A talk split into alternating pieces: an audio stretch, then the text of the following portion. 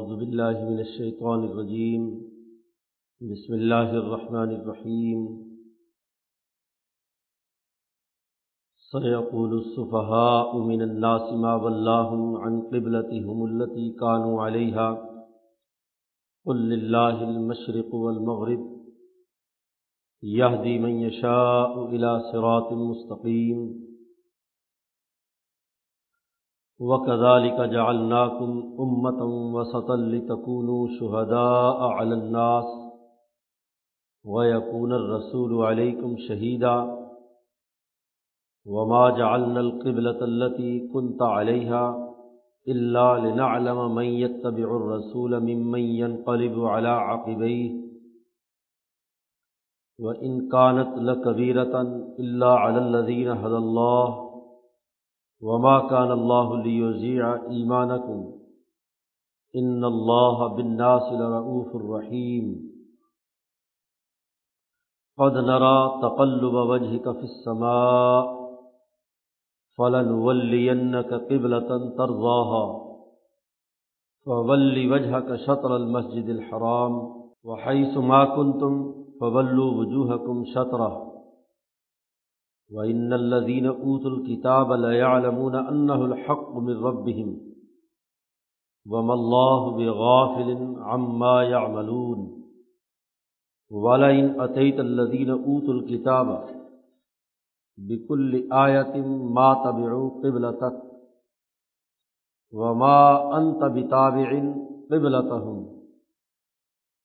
وَمَا بَعْضُهُمْ بِتَابِعٍ قِبْلَةَ بَعْضٍ والین طواط احوا اہم ممباد ما جاءك من العلم انك اذل من الظالمين.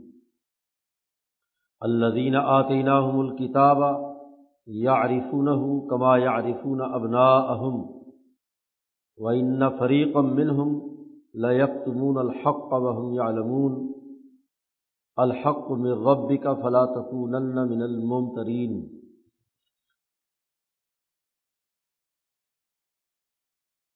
بنی اسرائیل کی خرابیاں واضح کرنے کے بعد ابراہیم علیہ السلام کے اصل دین کی طرف انہیں دعوت دی گئی گزشتہ آیات میں۔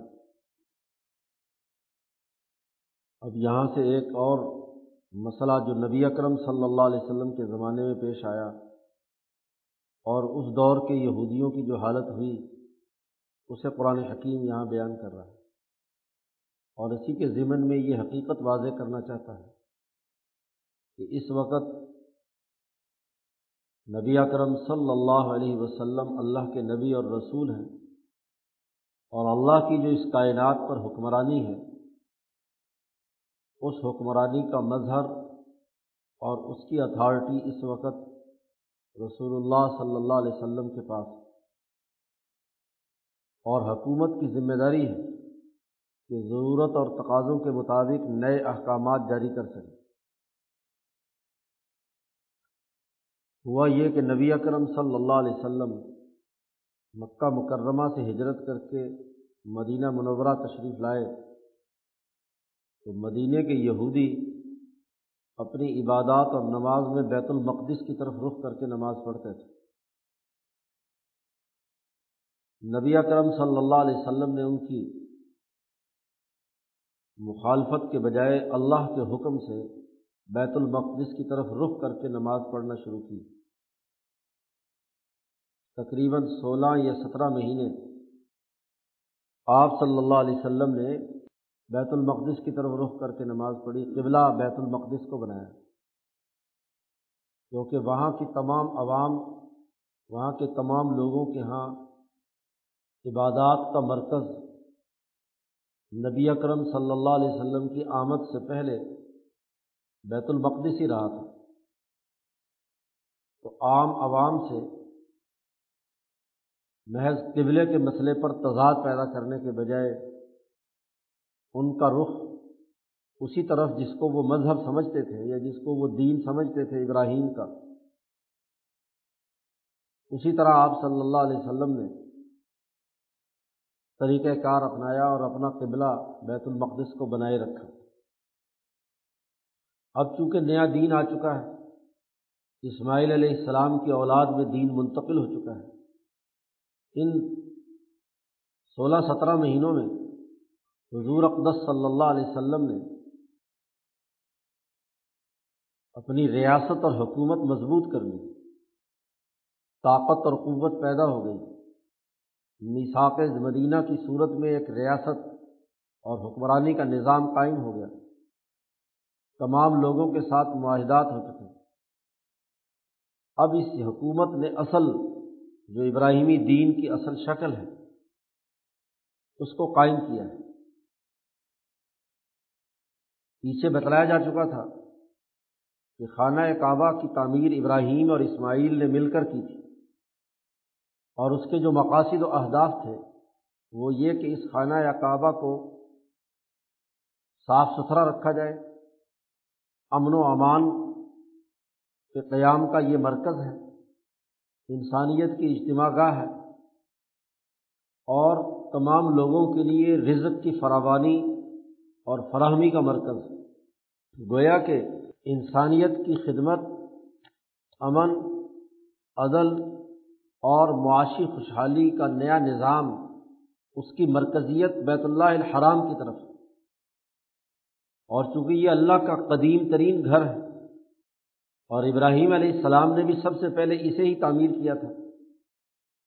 تو اب مدینے کی ریاست اور حکومت نے یہ فیصلہ کیا، اللہ تبارک و تعالیٰ نے یہ حکم جاری کیا کہ اب بیت اللہ الحرام کی طرف رخ کر کے نماز پڑھی ہے عبادات کا قبلہ و کعبہ اور تمام امور کی انجام دہی میں اب بیت المقدس کے بجائے بیت اللہ الحرام مرکز ہوگا۔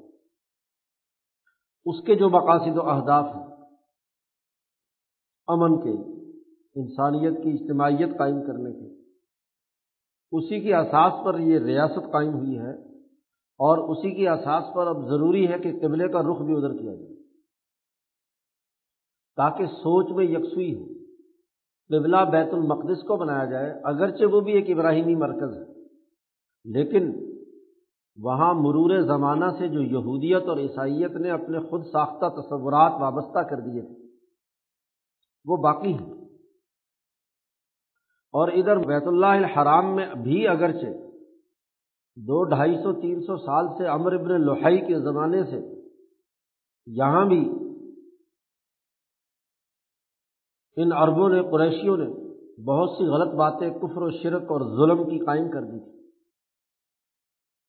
اب غزوہ بدر کے موقع پر وہ پورا کا پورا نظام تلپٹ ہونے والا ہے۔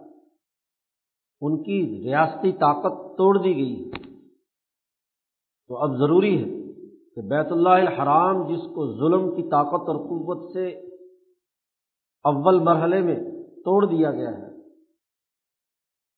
یہودیت سے تو ابھی پاک نہیں کرایا گیا بیت المقدس۔ بیت اللہ الحرام ایک درجے میں پاک ہو چکا ہے۔ ان تین سو ساٹھ بتوں کو نکالنے کی بنیاد رکھی جا چکی ہے۔ کیونکہ جب انسانوں کی طاقت اور قوت اور سیاست اور معیشت ٹوٹ جائے، تو ان کا قائم کردہ نظام زمین بوس ہونا شروع ہو جاتا ہے۔ تو اب بیت اللہ الحرام کی طرف رخ کرنے کا حکم دیا جا رہا ہے۔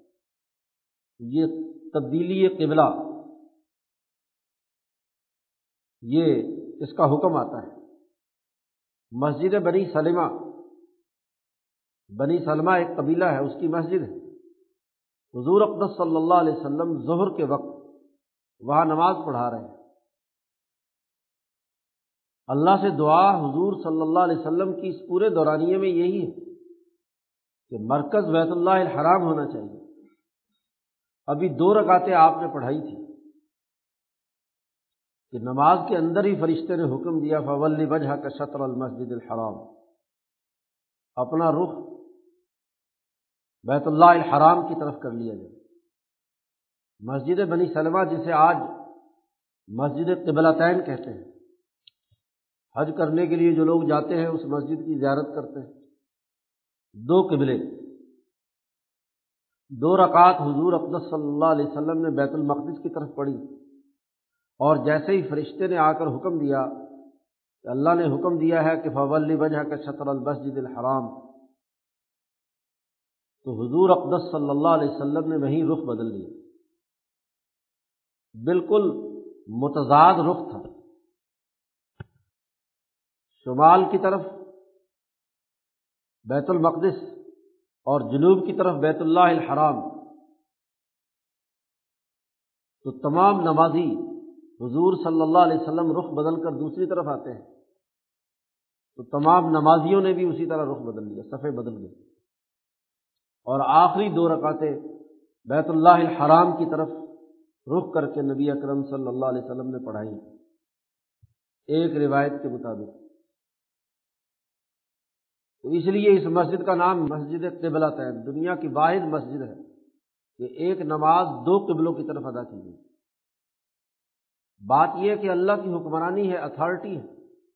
وہ جس وقت جو چاہے حکم دے۔ بندے کا کام اس کے حکم کی فرما برداری ہے۔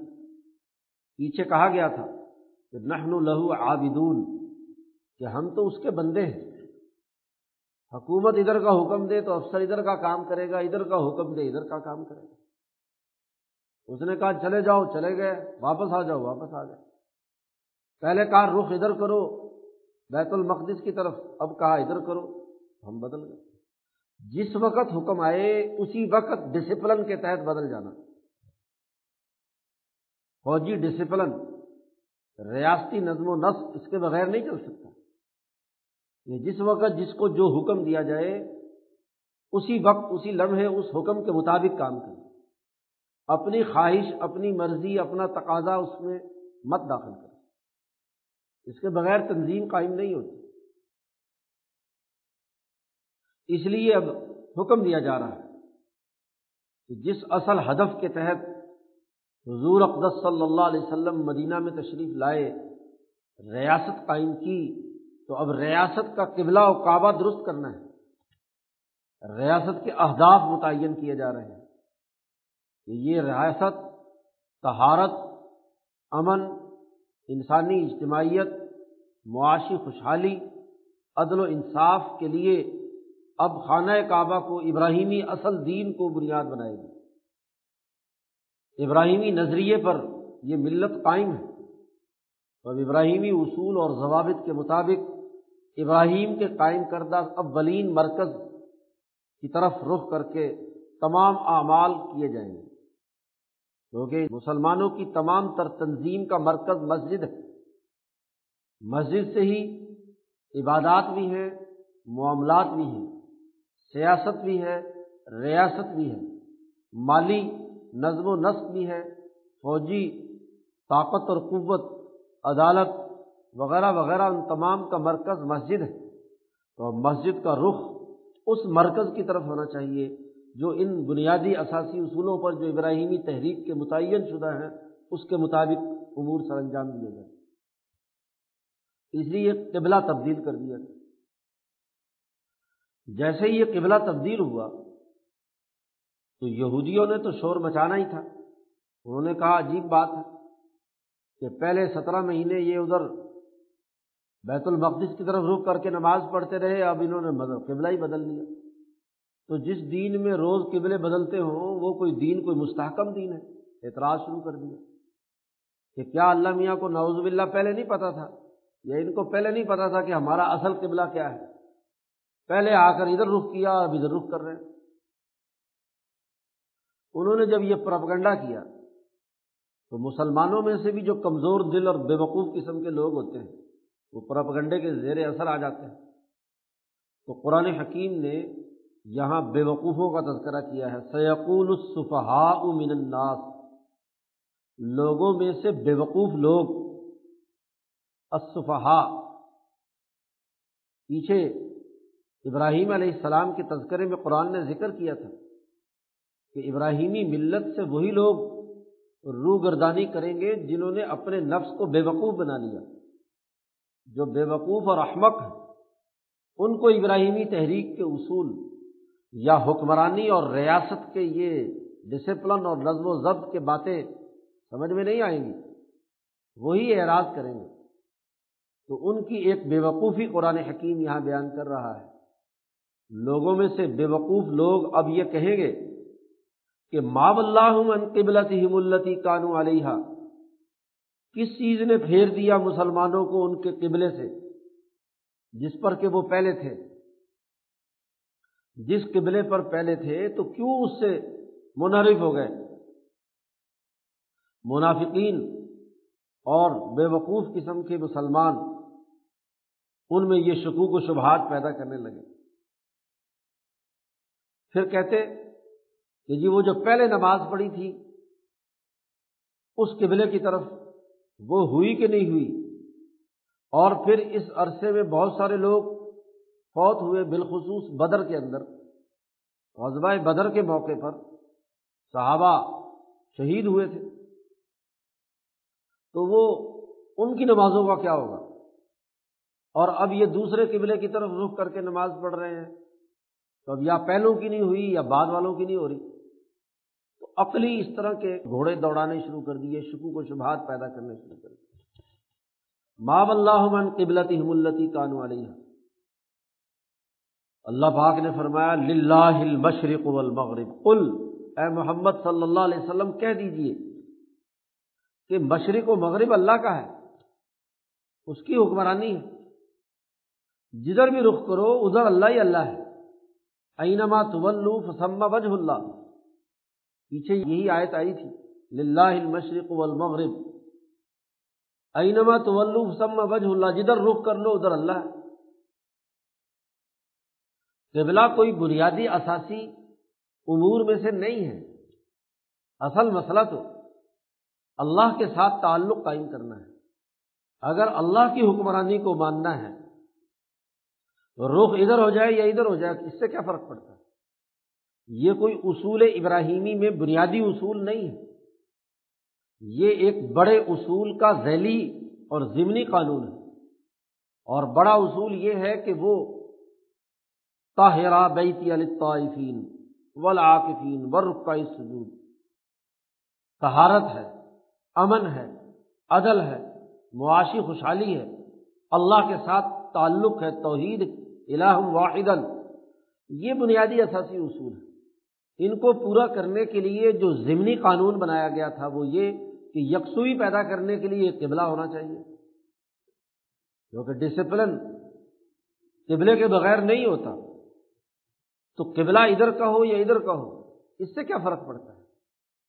اسی لیے تمام فقہا کے ہاں اگر کوئی آدمی خانہ کعبہ یا مسجد الحرام میں موجود ہے، جہاں سے خانہ کعبہ انسان کو نظر آتا ہے وہاں تو بالکل عین قبلہ ہونا لازمی اور ضروری ہے، اس کے بغیر نماز نہیں ہوتی۔ لیکن جو لوگ مکہ مکرمہ میں بھی دور ہیں یا پوری دنیا میں جہاں جہاں بھی ہیں، تو ان کے لیے جہت قبلہ کافی ہے۔ یعنی خانہ کعبہ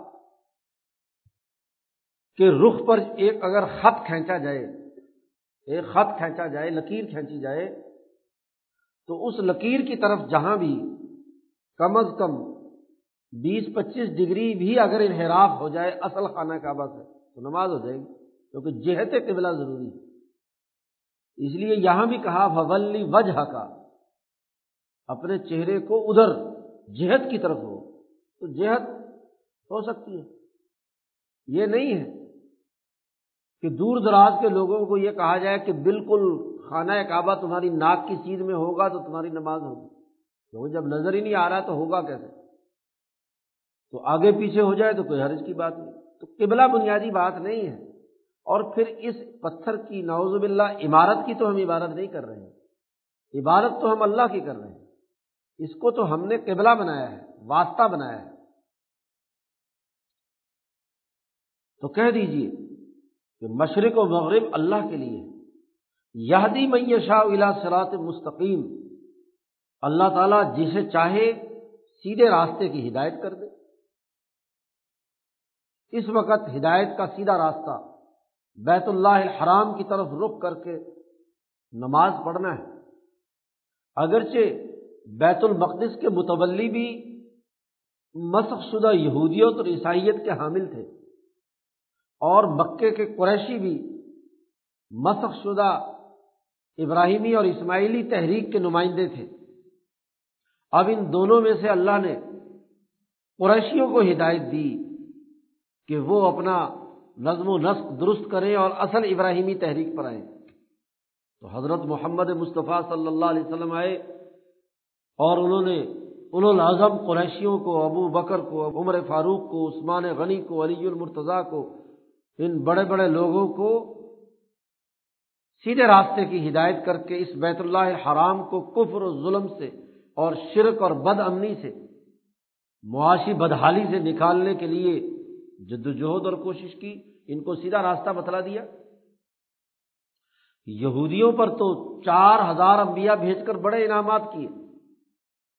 آج وہ اس حد تک مس ہو چکے کہ وہ سرات مستقیم کی ہدایت ان کو حاصل نہیں ہو رہی۔ تو اب اللہ نے دوسری قوم کو اپنے لیے منتخب کر لیا۔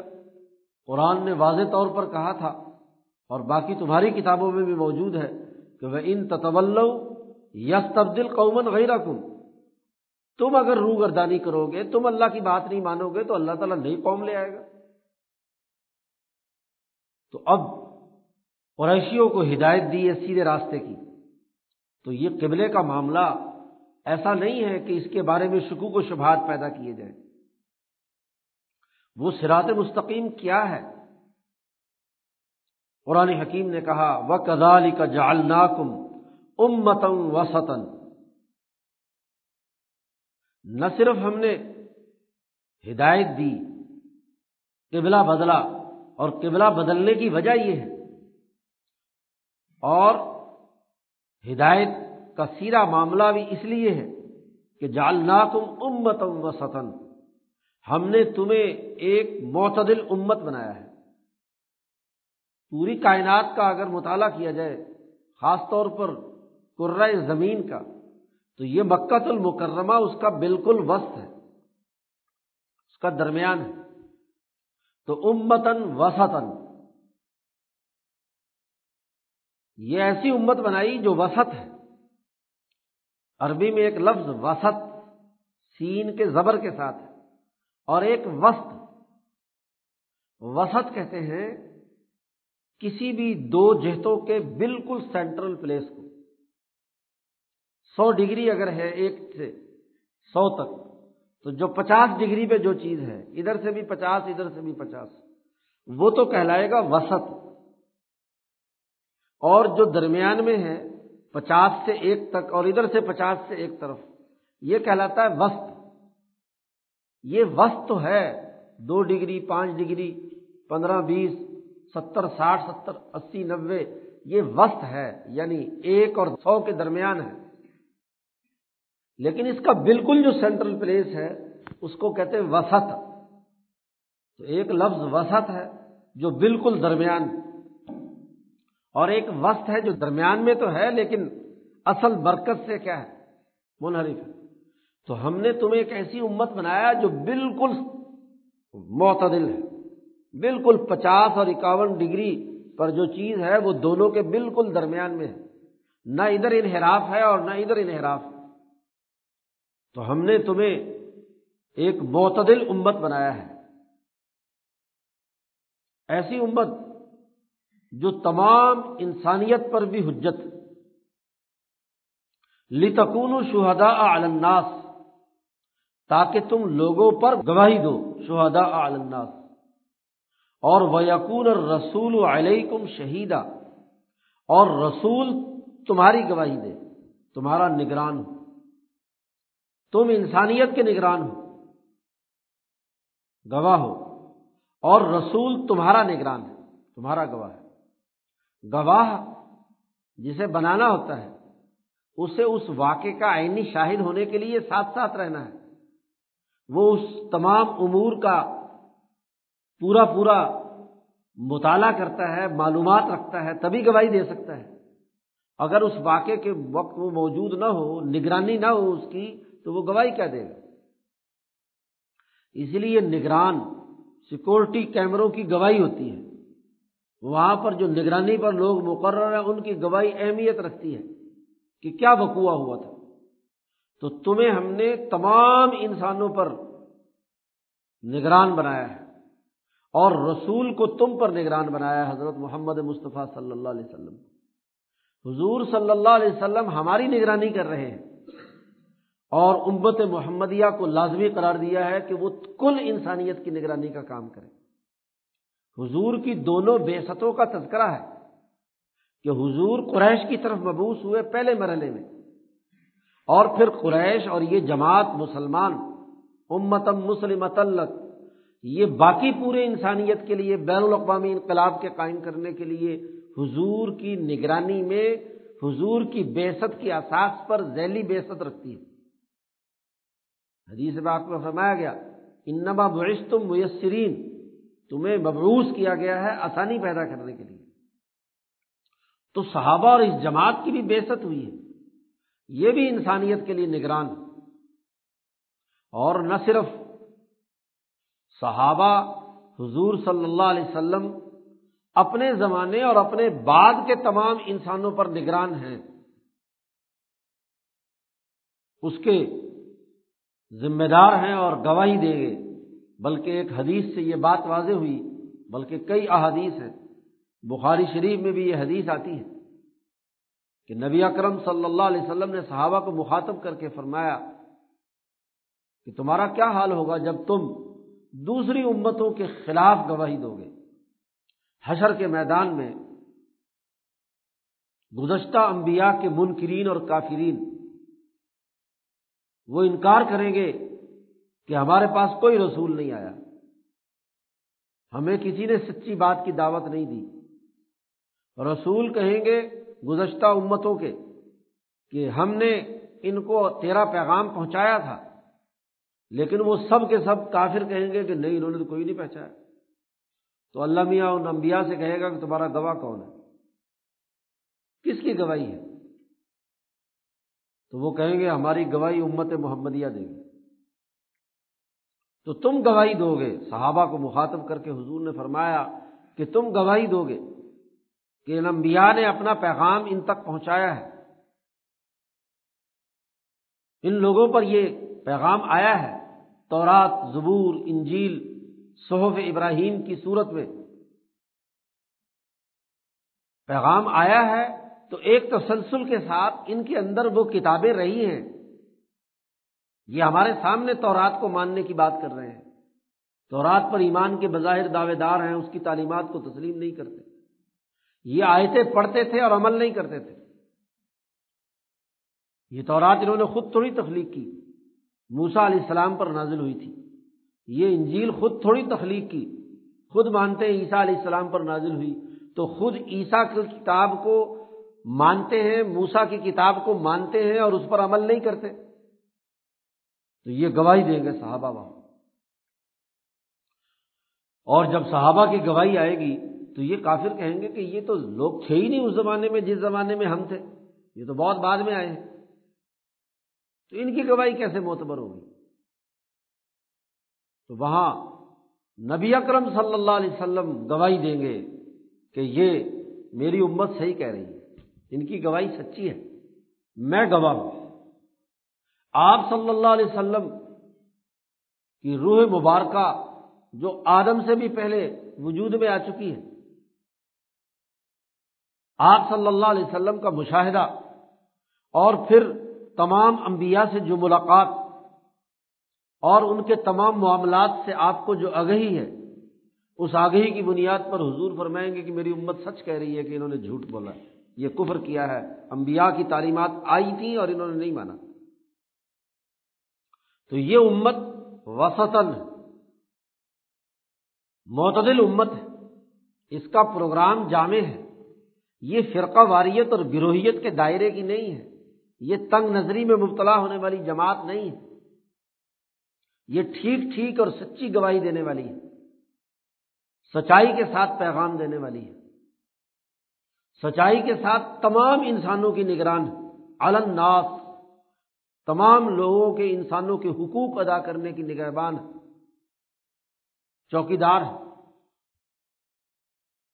حضرت فرمایا کرتے تھے کہ چوکیدار وہ مقرر کیا جاتا ہے جو تمام انسانوں کو تحفظ فراہم کرے۔ رات کو ہم چوکیدار پر اعتماد کر کے اس کو گلی محلے کا حفاظت کا نظام اس کے سفر کر دیتے خود آرام کی نیند سوتے اب چوکیدار ہر گھر کے ہر بچے خواہ وہ کوئی اس محلے میں بستی میں رہنے والا کسی عقیدے کا ہو، کسی نسل کا ہو، کسی برادری کا ہو، انسانی بنیادوں پر وہ چوروں اور ڈاکوؤں اور انسان، دشمن سماج، دشمن عناصر کی سرکوبی کرے اور جو اس محلے کے تمام لوگ ہیں، اس شہر کے لوگ ہیں، ان کی حفاظت کرے۔ وہ جاگتا ہے، قوم سوتی ہے۔ حضرت فرماتے تھے کہ مسلمان انسانیت کا نگہبان ہے، اسے جاگنا ہے۔ انسانیت سوئی ہوئی بھی ہو تو اسے جاگنا ہے۔ اسے انسانیت کا تحفظ کرنا ہے، وہ یہودی ہو، عیسائی ہو، ہندو ہو، مسلمان ہو۔ انسان ہے، وہ انسانوں کا نگہبان بنا کر بھیجا گیا ہے۔ اور اگر چوکی دار خود چوروں کے ساتھ مل جائے، سامراجیوں کے ساتھ مل جائے، ظالموں کے ساتھ مل جائے، اور ان کے ساتھ مل کر کسی کے گھر میں نقب لگوائے، اس لیے کہ یہ فلاں فرقے کا ہے۔ اس لیے کہ یہ فلانی برادری کا ہے، جو میری برادری نہیں ہے۔ اس لیے کہ یہ فلاں آدمی ہے۔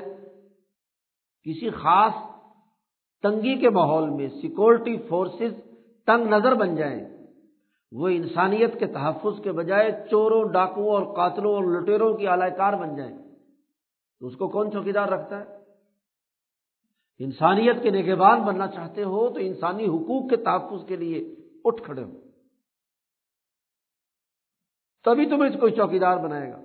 اور اگر چوکیدار اتنا بزدل، کمزور کہ بندوق بھی چلانی نہ آئے، چوروں کا مقابلہ بھی کرنا نہ آئے، چوروں کے سامنے ہاتھ باندھ کر کھڑا ہو جائے، جان پر کھیل لے، اپنی موت کو ہتھیلی پر رکھنے کی ضرورت اس کے اندر نہ ہو، تو ایسے آدمی کو کون چوکیدار رکھتا ہے؟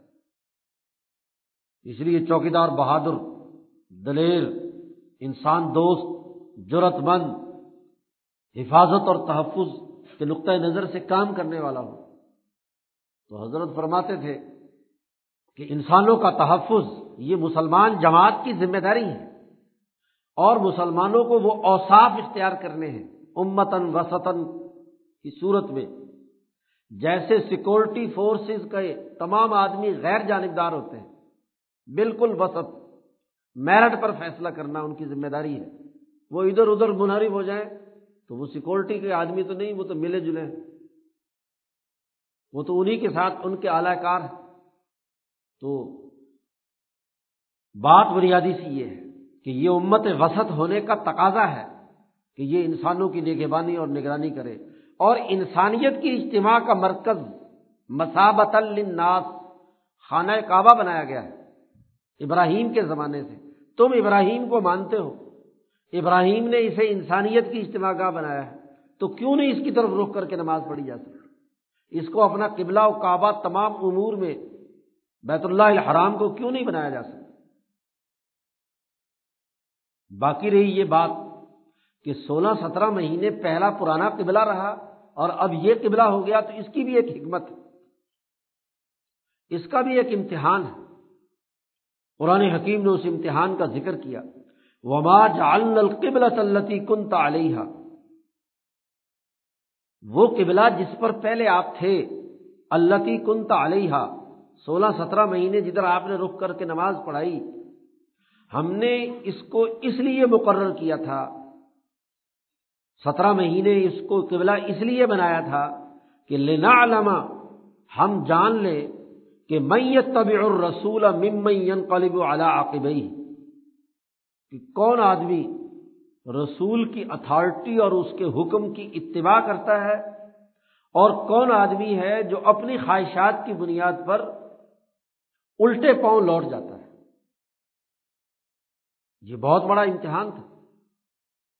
خاص طور پر غیر یہودیوں، قریشیوں اور حجازیوں کے لیے کہ وہ تو قدیم زمانے سے مکہ مکرمہ میں رہتے ہوئے بیت اللہ الحرام کی طرف رخ کر کے نماز پڑھتے تھے اور حج کرتے تھے۔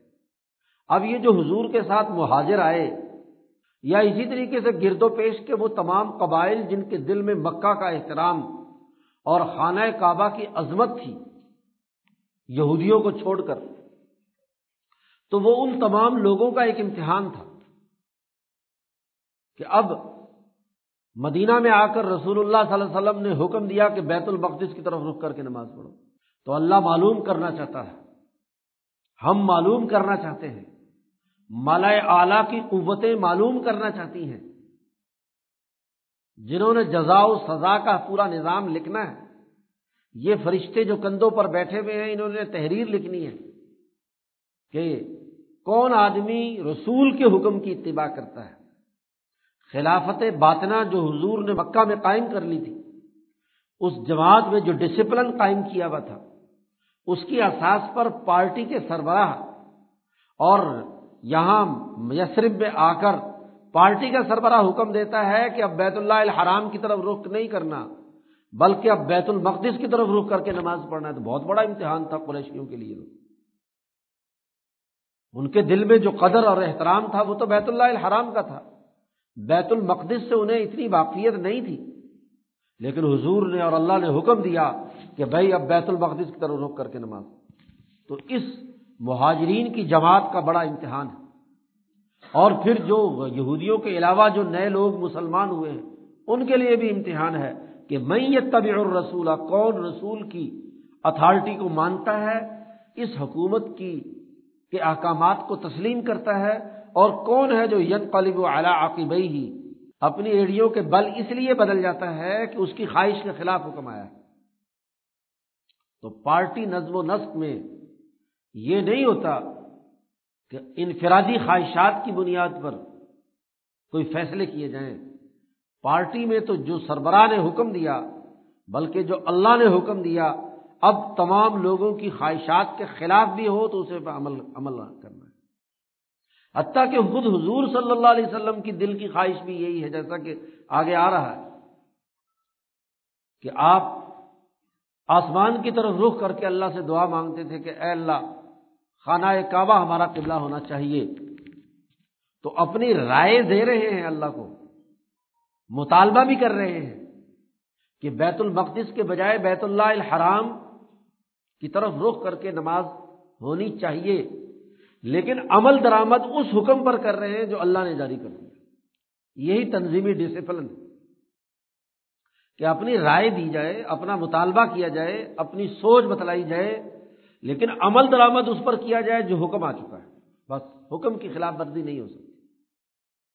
یہ ڈسپلن ہم معلوم کرنا چاہتے تھے لینا علامہ تاکہ ہم معلوم کر لیں کہ کون رسول کی اتباع کرتا ہے اس کے مقابلے میں جو ایڑیوں کے بل پلٹ پڑا۔ اب یہاں یہ لینا علامہ ہم جان لیں۔ اس پر مفسرین نے بڑی تفصیلی گفتگو کی ہے کہ اللہ میاں کو تو پہلے سے علم ہے تمام چیزوں کا۔ یہ قبلے کے ذریعے سے جاننے کا کیا مطلب؟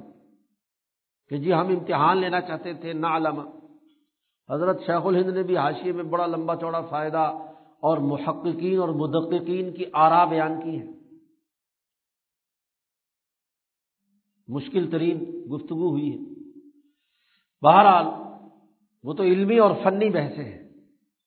عام فہم انداز میں اسے سمجھا جا سکتا ہے کہ ایک ہے اللہ تبارک و تعالیٰ کا علم ازلی اور قدیمی۔ امام شاہ ولی اللہ دہلوی کی حجت اللہ کو سامنے رکھا جائے تو دنیا میں کوئی کام جو ہوتا ہے، اس کام کے دنیا میں آنے کے مختلف مراحل ہیں۔ پہلا مرحلہ ارادہ ازلیہ قدیمہ، اللہ نے ارادہ کیا۔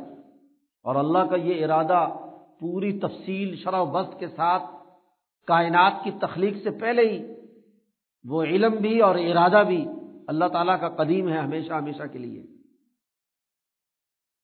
پھر وہ ارادہ الہیہ عرش الہی پر عالم مثال میں ملائے اعلیٰ کے اندر آتا ہے۔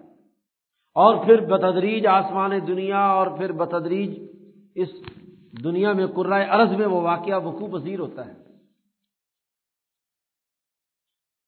اب پہلے تمام معاملات تو اللہ کے علم میں ہیں، لیکن دنیا کی تمام قوتیں جو انسانوں کے اعمال کے نتائج اور اعمال کو تحریر میں لاتی ہیں، اور وہ فرشتوں کا مالا اعلیٰ کا نظام۔ اس لیے قرآن جہاں بھی جمع کا سزا استعمال کرتا ہے ذات باری تعالیٰ اپنے لیے جمع کا سیگا استعمال کرتے ہیں لنا علامہ جیسے یہاں استعمال ہوا ہے، یا نرا آگے آ رہا ہے۔ تو یہ جہاں جمع ہے، یہ مالا اعلیٰ کی تمام تر قوتوں کے اجماع کی بنیاد پر ہے۔ اس لیے امام شاہ ولی اللہ نے فرمایا کہ اجماع المالا اعلیٰ ہی دراصل وہی الہی ہوتی ہے۔ تو مالا اعلیٰ کا اجماع۔ یعنی مالا اعلیٰ کی وہ قوتیں جو اس ارض کے تمام تر تکوینی اور تشریحی نظام کی ذمہ دار ہیں، وہ سب جان لیں۔ اللہ کا علم تو قدیم ہے۔ اللہ کو تو ضرورت نہیں ہے کسی کے امتحان لینے کی اور دوسری چیزوں کی۔ لیکن وہ قوتیں جن کے ذریعے سے کائنات کا حکمرانی کا یہ نظام چل رہا ہے، ان کو معلوم ہو جائے کہ ان میں سے کون ڈسپلن کو قبول کر رہا ہے اور کون ڈسپلن کی خلاف ورزی کر رہا ہے۔ اس لیے وہ باقی جتنی لمبی چوڑی بحثیں ہیں، علم کے حوالے سے تو وہ سب کی سب سمجھ میں آ جاتی ہیں کہ ارادہ ازلیہ قدیمہ وہ تو اللہ کو ہر حال میں کائنات کی تخلیق سے پہلے اس کے علم میں تھا۔ یہاں تو اس کا ثبوت ہے۔ ثبوت علم ہے ان تمام قوتوں کے لیے جو یہاں ان انسانوں پر نگران بنائی گئی ہیں۔ اور وہ مالا اعلیٰ کی اور مالا سافل کی وہ قوتیں ہیں جو اللہ کے حکم کے ساتھ کام کر رہی ہیں۔ وہ انکانت لکبیرتن اللہ الدین حد اللہ یہ قبلے کی جو تبدیلی ہے اور اس کا جو حکم مکے والوں کو مدینہ جا کر یہ دیا جا رہا ہے کہ وہ بیت المقدس کی طرف رخ کرے، یہ ان پر بہت بھاری تھا۔ کیونکہ ساری عمر جنہوں نے، قریشیوں نے خانہ کعبہ کی طرف رخ کر کے نماز پڑھی ہو، حج کیا ہو وطن سے بے وطن ہوئے ہوں اپنا وطن یاد آتا ہو، اپنے وطن کے ساتھ قلبی تعلق ہو، اور پھر ان سے وہاں جا کر یہ کہا جائے کہ اپنے وطن کا جو مرکز جس پر دنیا بھر کے تمام لوگ آ کر قبلے کا رخ اختیار کر رہے ہیں، اسے چھوڑ کر ایک ایسا قبلہ اختیار کیا جائے جس کو پہلے سے وہ جانتے نہیں اس کا عام طور پر تعارف نہیں، جو ان کا وطن نہیں لکبیرہ بہت بڑ باری خود حضور صلی اللہ علیہ وسلم جب مکہ مکرمہ کو چھوڑ رہے ہیں، تو وطن کی محبت اور مکہ کی محبت کا عالم یہ ہے کہ پہاڑوں میں سے آخری وہ مقام جہاں سے مکہ مکرمہ اور حرم نظر آتا تھا۔ پہاڑی سلسلے میں اندر داخل ہونے کے بعد، اس کے بعد مکہ نظر نہیں آنا تھا۔ حضور وہاں کافی دیر کھڑے رہے۔ اور خانہ کعبہ کو اور مکہ کو دیکھتے ہوئے آنکھوں سے آنسو جاری ہو گئے۔ اور روتے ہوئے فرمایا کہ اے مکہ، تیری جتنی محبت میرے دل میں ہے، میں تجھے کبھی چھوڑنا نہیں چاہتا تھا۔ لیکن ان ظالموں نے مجھے یہاں رہنے نہیں دیا۔ اس لیے میں تجھے کیا چھوڑ رہا ہوں۔ تو اتنا قلبی تعلق اپنے مرکز کے ساتھ۔ اور پھر وہاں جا کر حکم ملے کہ بھائی نہیں، رخ کرنا ہے کہاں؟ یہ ایک امتحان ہے۔ بہت بڑی آزمائش ہے۔ آدمی کی فطری اور طبی خواہش کے الر رغم کوئی حکم دیا جائے، نفس کی مخالفت ہو، تو یہ بہت بھاری ہے۔ اس لیے حضرت شاہ عبد القادر صاحب رائے پوری فرماتے ہیں کہ نفس کے مطابق مذہبی اعمال کر لینا کوئی کمال نہیں ہے۔ کثرت سے دل چاہتا ہے نفلیں پڑھو، دل چاہتا ہے فلانا کام کرو، تو خواہش نفس کے مطابق کام کرنا ضرور ثواب ہے، ایک نیکی کا کام اگر ہے، لیکن ترقیات جو ہوتی ہیں، وہ نفس کی خواہش کے الرغم کام کرنے سے ہوتی ہے کہ آپ چاہتے کچھ ہیں، اہداف آپ کے کیا ہیں؟ نفس یہ چاہتا ہے، لیکن صرف اللہ کی رضا کے لیے، اللہ کے تعلق اور اس کے حکم اور ڈسپلن کو پورا کرنے کے لیے آپ اپنے نفس کی خواہش کے خلاف کام کرتے ہیں۔ اس سے ترقی یہ درجات ہوتی ہیں۔ اصل اصلاح اور تربیت کس سے ہوتی ہے؟ لذت نفس سے۔ جو کام کیے جاتے ہیں، وہ انسان کی اصلاح نہیں کرتے، بلکہ اجب پیدا کرتے ہیں۔ میں بڑا نمازی ہو گیا، میں بہت بڑا حاجی ہو گیا، میں نے اتنے ثواب کما لیے تو اجب اور تکبر اور غرور پیدا ہو جاتا ہے۔ اصلاح تبھی ہوتی ہے جب نفس کی خواہش کے خلاف کام کیا جائے اس لیے حضرت فرماتے ہیں کہ حضرت شیخ الہند مولانا محمود حسن رحمۃ اللہ علیہ مالٹا سے جب واپس آئے تو ان کے ترقی درجات اور روحانیت اتنی بلند اور اتنے انوارات تھے جو پہلے تیس چالیس سال کے اعمال سے ان کے نہیں تھے۔ کیونکہ وہ جو عزم اور ارادہ دے کر یہاں سے چلے تھے، نفس کے خلاف، خواہش کے خلاف ان کو مصیبتوں میں، اذیتوں میں مبتلا ہونا پڑا، تو اس کے نتیجے میں ان کا سیاسی شعور بلند ہوا۔ ان کے ویژن کے اندر بہت بڑی افاقیت پیدا ہوئی، ان کی نورانیت اور روحانیت کے اندر ترقی ہوئی، تو اعلیٰ درجے کا تربیتی ماحول ملا۔ تو قرآن کہتا ہے وہ انکانت لکبی رتن بے شک یہ بات بڑی بھاری ہوئی۔ اللہ الدین حد اللہ، سوائے ان کے کہ جن کو اللہ نے ہدایت دی۔ یعنی سچے اور ثابت قدم لوگ جو ہدایت پر کام کرنے والے لوگ تھے، جو اس ڈسپلن کے پابند تھے، اللہ کے حکم کی اتباع کرنے والے تھے، ان کے لیے کوئی بھاری نہیں، انہوں نے اپنے نفس کے خلاف اس حکم کو کیا کیونکہ اللہ کا حکم ہے، اس لیے اسے پورا کرنا۔ کہ بدر کے موقع پر بہت سے صحابہ شہید ہو چکے۔ اور انہوں نے سولہ سترہ مہینے، سال ڈیڑھ سال نماز بیت البقدس کی طرف رخ کر کے پڑھی۔ تو ان کا کیا ہوگا؟ یہ ایک بہت بڑا شبہ انہوں نے بے وقوف لوگوں کے دلوں میں ڈال دیا۔ اس شبے کا اللہ تعالیٰ جواب دے رہے ہیں۔ کہ وما کان اللہ ایمان کو اللہ تبارک و تعالیٰ تمہارے ایمان کو ضائع نہیں کرے۔ قرآن حکیم نے یہاں ایمان کا لفظ استعمال کیا ہے۔ اعتراض ان کا نماز پر تھا۔ اس لیے مفسرین نے یہاں ایمان حکم کا ترجمہ امام بخاری نے کیا ہے۔ صلاح تکم کہ تمہاری نمازیں ضائع نہیں گئی یعنی جو نمازیں تم نے اس قبلے کی طرف، بیت البقدس کی طرف پڑھی ہیں، ان کا اجر و ثواب ملے گا، وہ ضائع نہیں ہوئی۔ کیوں؟ کہ اس وقت وہ حکم تھا۔ تو جو اس وقت وہ حکم پر عمل کر رہا ہے تو اس کو اجر ملنا چاہیے۔ وہ ضائع کیسے ہو گیا؟ ایک سپاہی کو ایک وقت ایک طرف لڑنے کا حکم دیا، وہ وہاں لڑا اور قربان ہو گیا۔ اس کی قربانی قابل قبول ہے۔ حالات بدلے اور دوسری طرف لڑنے کا حکم دیا گیا، اب وہ ہے ہی نہیں۔ تو پہلے والے کام کو اس کے ضائع ہو جائیں گے۔ لیکن قرآن نے یہاں سلاطم کے بجائے لفظ ایمان استعمال کیا۔ کیونکہ وہ نماز بیت المقدس کی طرف رخ کر کے پڑھی، وہ بھی ایمان کے تقاضے سے تھی۔ اور اب جو بیت اللہ حرام کی طرف رخ کر کے نماز پڑھنی ہے، یہ بھی ایمان کے تقاضے سے۔ تو ایمان تو ضائع نہیں ہوتا، ایمان برقرار رہتا ہے، ایمان پر عمل کی نوعیت بدلتی بدلتی رہتی ہے۔ وما کان اللہ علیہ ایمان اللہ تعالیٰ تمہارے ایمان کو ضائع کرنے والا نہیں ہے۔ ان اللہ بن ناسی لرعوف الرحیم۔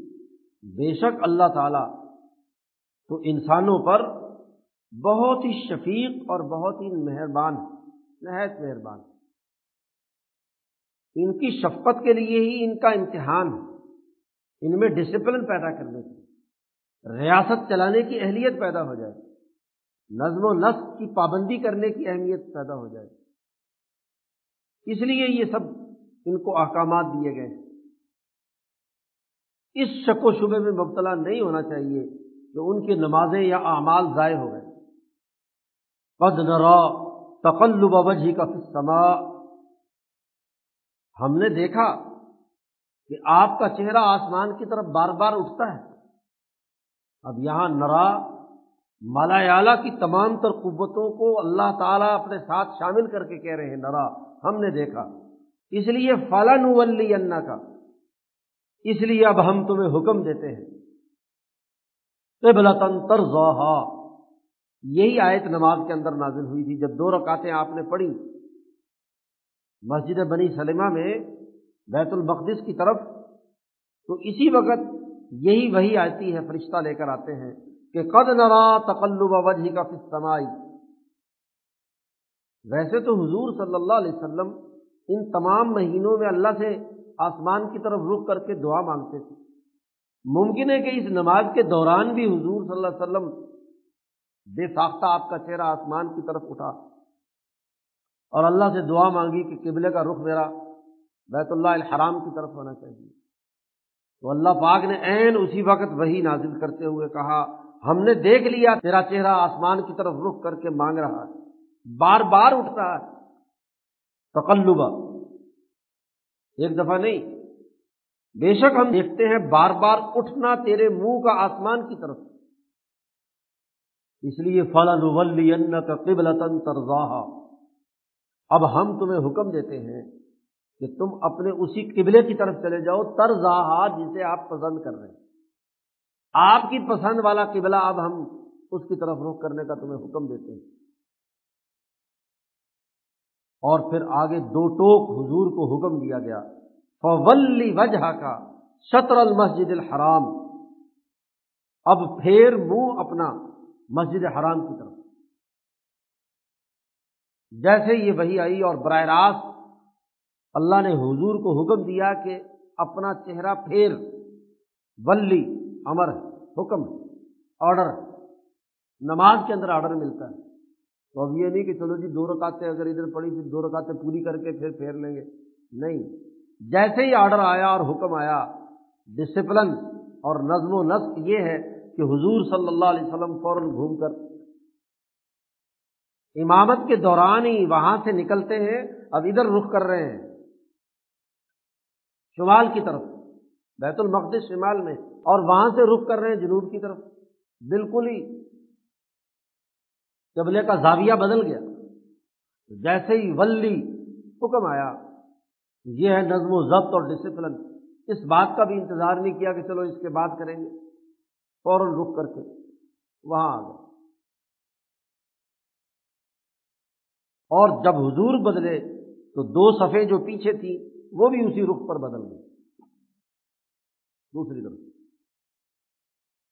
فولی وجہ کا شطر المسجد الحرام۔ پھر یہی نہیں، بلکہ حکم دیا گیا، حیث ما کن تم فولو وجوہ کم شطرا، جہاں بھی تم ہو، دنیا میں کسی بھی مقام پر ہو، یہ صرف آپ کے لیے نہیں کہ مدینہ منورہ والوں کے لیے اب قبلہ بیت اللہ الحرام بن گیا، بلکہ اب تمام کائنات پورے ارض کے لیے حیث ما کن تم حتیٰ کہ فلسطین کے اندر، بیت المقدس کے اندر بھی ہو۔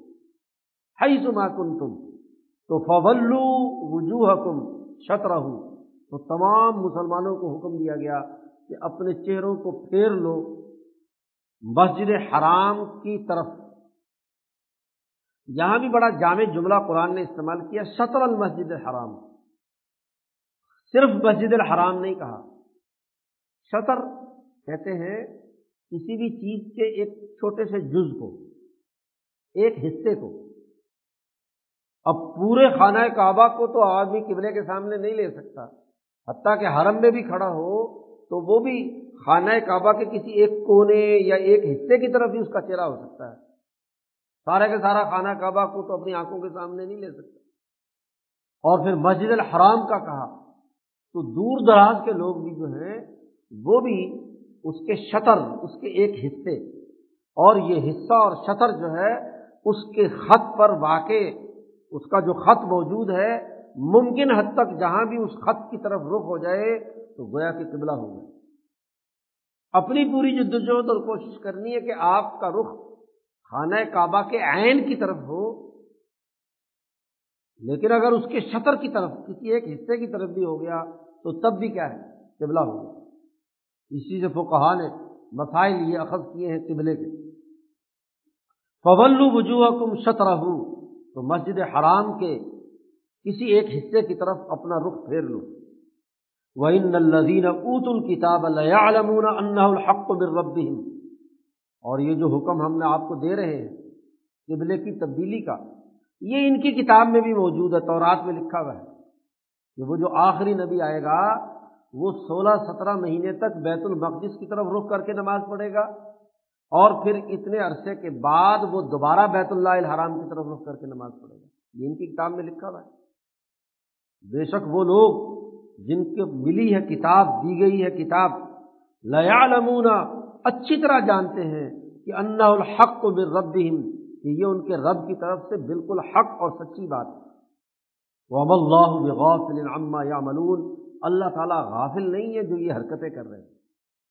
علم کے باوجود بھی مانتے نہیں ہیں اور بلا وجہ کے اعتراضات اور شکوک و شبہات اپنے حاسدانہ اور ضدی پن کی وجہ سے پیدا کر رہے ہیں۔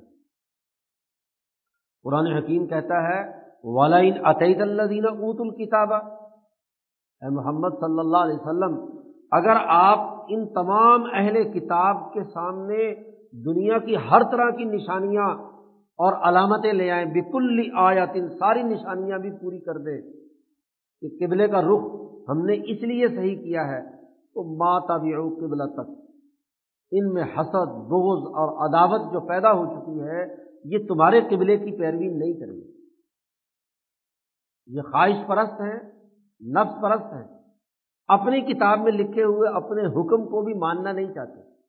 جب آدمی کے مفادات کسی مذہب اور کسی خاص قسم کے طرز فکر و عمل کے ساتھ وابستہ ہو جائیں تو لاکھ دلائل دو انہیں۔ عقلی، نقلی، اللہ کی حیات، نشانیاں، سب کچھ بتلاؤ ماتا بھی ہو قبلہ تک۔ یہ تیرے قبلے کی پیروی نہیں کریں گے۔ اور اگر یہ نہیں کرتے، یہ ڈسپلن کو نہیں مانتے، یہ ریاست کے فیصلے کو تسلیم نہیں کرتے، تو یہ بات دو ٹوک ہے کہ ماں انتا بتاب ان قبل تو تو ان کے قبلے کی کبھی اتباع نہ کرنا۔ تم اپنے نظریے پر، اپنے حکم پر بالکل قائم رہو۔ تو بالکل نہ مان ان کے قبلے کو۔ اور نہ ان میں ایک مانتا ہے دوسرے کا قبلہ۔ وہ ماں باز ہم بتاب ان قبلہ تباز بعض لوگ کسی دوسرے کے قبلے کے تابع نہیں ہوتے۔ ان کا قبلہ و کعبہ سرمایہ ہے، دولت ہے۔ ظلم ہے، خوف ہے بد امنی ہے، انفرادیت ہے، ذاتی مفادات ہے اگر یہ بیت المقدس کو اللہ کے حکم کی بنیاد پر قبلہ مانتے ہوتے، تو اللہ نے حکم دیا بیت المقدس کے بجائے بیت اللہ الحرام کا۔ تو اپنی خواہشات کو قربان کر کے ادھر اپنا قبلہ بنا لیتے۔ لیکن قبلہ اصل میں بیت المقدس نہیں، ان کے مفادات ہیں۔ جو مفادات والے لوگ ہوتے ہیں مفاد پرست لوگ ہوتے ہیں، وہ آپ کے قبلے کی اتباع نہیں کریں گے۔ اور یاد رکھ، حضور صلی اللہ علیہ وسلم سے کہا جا رہا ہے والا ان احوا اہم ماجا اکمن العلم ان کا عزل من الظالمین اگر بالفرض آپ ان کی خواہشات کی پیروی کریں گے، ان کے کہے پر چلیں گے، اس کے بعد کہ آپ کے پاس علم آ چکا ہے۔ اللہ کا واضح اور دو ٹوک حکم ولی وجہ کا شطر المسجد الحرام، مسجد حرام کی طرف رخ کرنے کا واضح حکم آ چکا ہے۔ بالفرض اگر آپ ان کی خواہشات کی پیروی کریں گے، تو آپ بھی ظالموں میں سے ہوں۔ حضور کی شان یہ نہیں ہو سکتی کہ حضور ان کی خواہش کی پیروی کرے حضور کی دل کی خواہش اور تقاضا تو یہ ہے کہ کسی طرح یہ مسلمان بن جائے۔ تو چلو، اگر ان کی اسلام کو اور ان کو دین کی طرف آنے میں کوئی رکاوٹ ہو، ان کے دل کی، اس کے لیے ہاں جی تھوڑا بہت اگر نرمی کی جائے تو شاید ان کو ہدایت مل جائے۔ کیونکہ رحمت اللہ عالمین کی حیثیت سے آپ کے اندر یہ جذبہ تھا کہ یہ گمراہ نہ ہوں، جہنم میں نہ جائیں، یہ سیدھے، کیا ہے، سیدھے راستے پر آ جائیں۔ لیکن اللہ پاک نے کہہ دیا کہ نہیں کسی بھی صورت میں ان کی خواہشات کی پیروی نہیں کرنی ڈسپلن قائم کرنا ہے۔ اور اگر آپ نے ان کی خواہشات کو پورا کرنے کے لیے کوئی طریقہ کار اختیار کیا، علم آ جانے کے بعد تو ان کا عز من ظالمین تو بے شک تو بھی ہوا بے انصافوں میں سے، ظالموں میں سے۔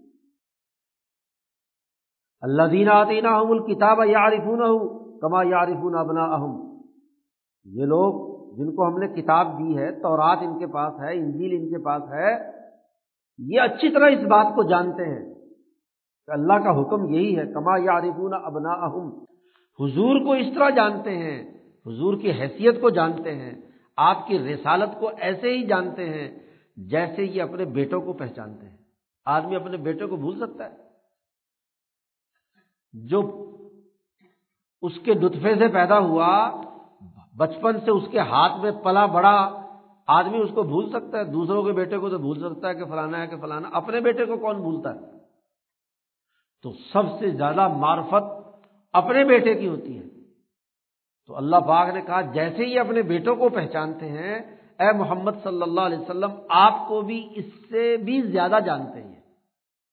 آپ کی معرفت انہیں ہے، لیکن اصل بات کیا ہے؟ وہ ان فریق امن ہوں لیت مور الحق بہم یا ان میں ایک جماعت مفاد پرستوں کی، ان کے سرداروں اور لیڈروں کی ایسی ہے کہ جو حق کو چھپاتے ہیں۔ جاننے کے باوجود، اس معرفت حاصل ہونے کے باوجود، اس حق کو جو ان کی کتاب میں ہے، اسے چھپاتے ہیں۔ وہ یا اور وہ جانتے بھی ہیں کہ ہم حق چھپا رہے ہیں۔ ان کا ضمیر انہیں ملامت بھی کرتا ہے، لیکن جن مفادات کی رسیوں سے یہ بنے ہوئے ہیں جن خواہشات کے یہ غلام ہو چکے ہیں، جو سرمایہ پرستی اور بد اخلاقی ان کے اندر رچ بس چکی ہے، وہ اس کی بنیاد پر یہ حق کو چھپاتے ہیں۔ یاد رکھیے، الحق بر رب کا فلا تکون من الممترین۔ حق صرف وہی ہے جو تیرا رب کہے۔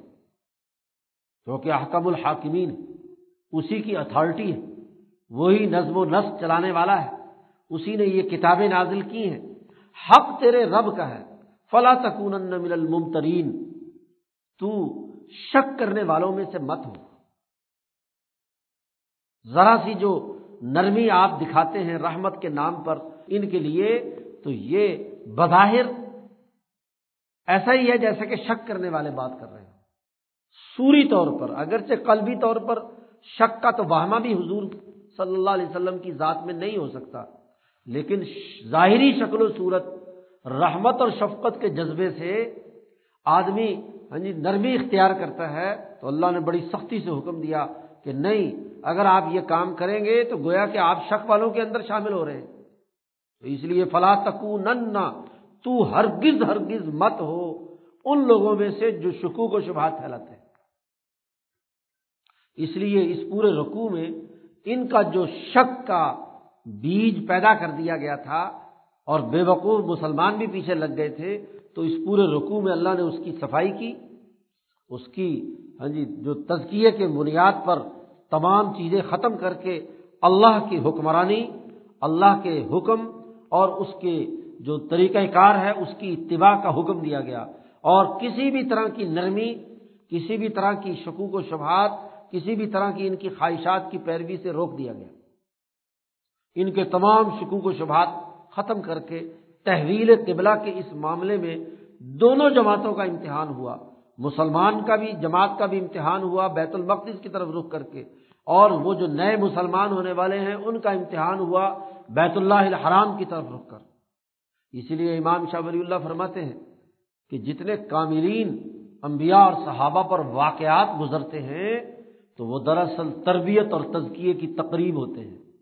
وہ ایک نئے دور میں داخل ہونے کے لیے ان کے نئے ہاں جی انداز میں ان کی ترقیات کا ذریعہ بنتے ہیں۔ تو یہی تحویل قبلہ کا جو واقعہ ہے، اس نے نہ صرف صحابہ کرام بلکہ اس پوری جماعت کی اجتماعیت کو ایک نئے رخ پر ڈال دیا کہ اب ریاستی نظام نیا قائم ہو چکا ہے۔ اس کا ایک ہی قبلہ و کعبہ ہے اور اس قبلہ و کعبہ کے جو بنیادی اثاثی امور ہیں، اللہ کی وحدانیت اس کے گھر کی پاکیزگی، امن و امان کا قیام، رزق کی فراوانی اور تمام انسانیت کی اجتماع کا مرکز بنا دیا گیا ہے۔ اب تمام انسانوں کی اجتماعیت قائم کی جائے گی۔ مسابت الناس، کل انسانیت کے فائدے کا ابراہیمی نظام دنیا بھر میں بین الاقوامی سطح پر غالب کیا جائے گا۔ اب اس پروگرام کے تحت یہ پورا کا پورا عمل ہوا ہے تو قرآن حکیم کے ان آیات کو درست تناظر میں سمجھنے کی اللہ توفیق عطا فرمائے۔ اور عمل کرنے کی توفیق عطا فرمائے۔ اللہ وسلم